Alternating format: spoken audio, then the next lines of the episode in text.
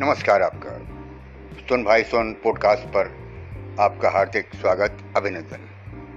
आज हम चर्चा करेंगे कोरोना महामारी और विश्व। अभी हमारे देश के प्रधानमंत्री ने कहा कि कोरोना महामारी के बाद दुनिया बहुत बदल जाएगी। यही बात दुनिया भर के तमाम प्रबुद्ध जन कह रहे हैं। संभवतः एक नई सभ्यता विकसित होगी। अर्थव्यवस्था की आधार नीति सिद्धांत सब कुछ नया होने जा रहा है। समाज में कार्य व्यवहार, आस्था, धर्म, नीति, रीति रिवाज में क्रांतिकारी बदलाव देखे जा सकते क्योंकि इस भीषण वैश्विक महामारी ने आम जन को ही नहीं, राजसत्ता के मन मस्तिष्क को झकझोर कर रख दिया। उनकी समझ में आ गया है कि वे जिसे विकास समझ रहे हैं, वो प्रकृति के विनाश पर आधारित उनके विकास की अवधारणा को प्रकृति के इस कोराम ने उथल पुथल कर रख दिया है।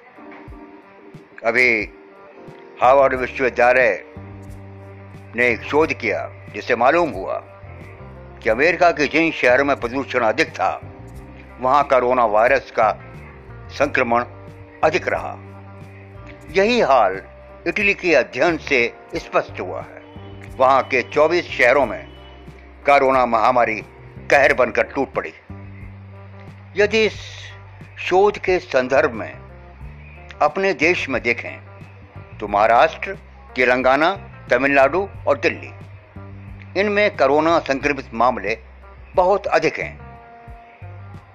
दिल्ली जैसे राज्य में जो प्रदूषण के मारे सांस लेना दुबर हो चला था।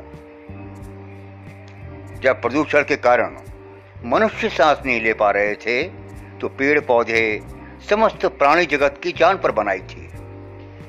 ऐसे समय भगवान कृष्ण के गीता में कई वचन का स्मरण आता है कि जब जब धर्म की हानि होगी, तब प्राणियों की रक्षा हेतु मैं अवतार लूँगा।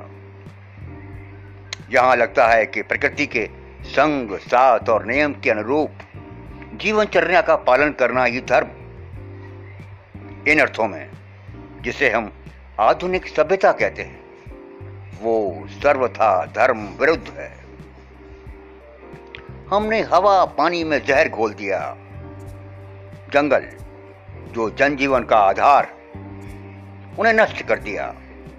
नदियाँ, जिनके किनारे हमारी सभ्यता विकसित हुई उनका पानी आचमन करने लायक नहीं छोड़ा। शर्म से कहिए कि हम उस कहानी के कालिदास जो जिस चाल पर बैठा है, उसे ही काट रहा है। हम भी प्रकृति को नष्ट कर रहे थे, जो हमारे जीवन का आधार है। कलिंग युद्ध में लाखों लाशें देखकर सम्राट अशोक को संसार से विरक्ति हुई और वो सन्यासी हुआ। उसने बुद्ध धर्म ग्रहण किया। विश्व भर में एक लाख से अधिक लोग कोरोना महामारी का शिकार हो चुके हैं। कोरोना अभी कितने नागरिकों की जान लेगा, कोई नहीं जानता। ऐसा लगता है कि समूचा विश्व, हम सब ऐसी नाव में सवार हैं, जिसमें छेद हो चुका है। और धीरे धीरे हम मृत्यु की ओर अग्रसर हैं। ये कड़वा सच है जो हमें डराता है। ताज्जुब है, जब सारे देश अपने कुल राजस्व का एक तिहाई लगभग सुरक्षा मद में खर्च करते हैं। घातक से घातक हथियारों का आए दिन सौदा होता है। अणु, परमाणु विस्फोट कर देश अपनी मर्दानगी दिखाते रहे। और इस आँख से नज़र न आने वाले विषाणु कारोना ने इन सब हथियारों के भंडारण को फुस्त कर दिया। विश्व के सुपर पावर देशों तक की हेकड़ी निकाल दी। सारी मर्दान की हवा हो गई। काश रक्षा मत में व्यय होने वाली धनराशि मानव कल्याण में, शिक्षा, चिकित्सा में खर्च होती तो आज दुनिया बहुत सुंदर होती। कोई भूखा नहीं मरता, कोई बिना दवा के नहीं मरता, दुनिया खुशहाल होती।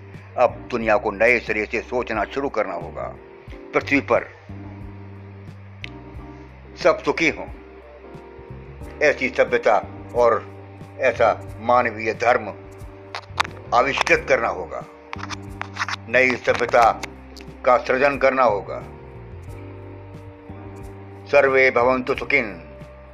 अंततः प्रकृति के प्रकोप से प्रकृति ही बचा सकती है। अतः प्रकृति शरण गच्छामि धम्मम शरण गच्छामि। आपने इतने प्रेम से सुना, इसके लिए आपका आभार, धन्यवाद।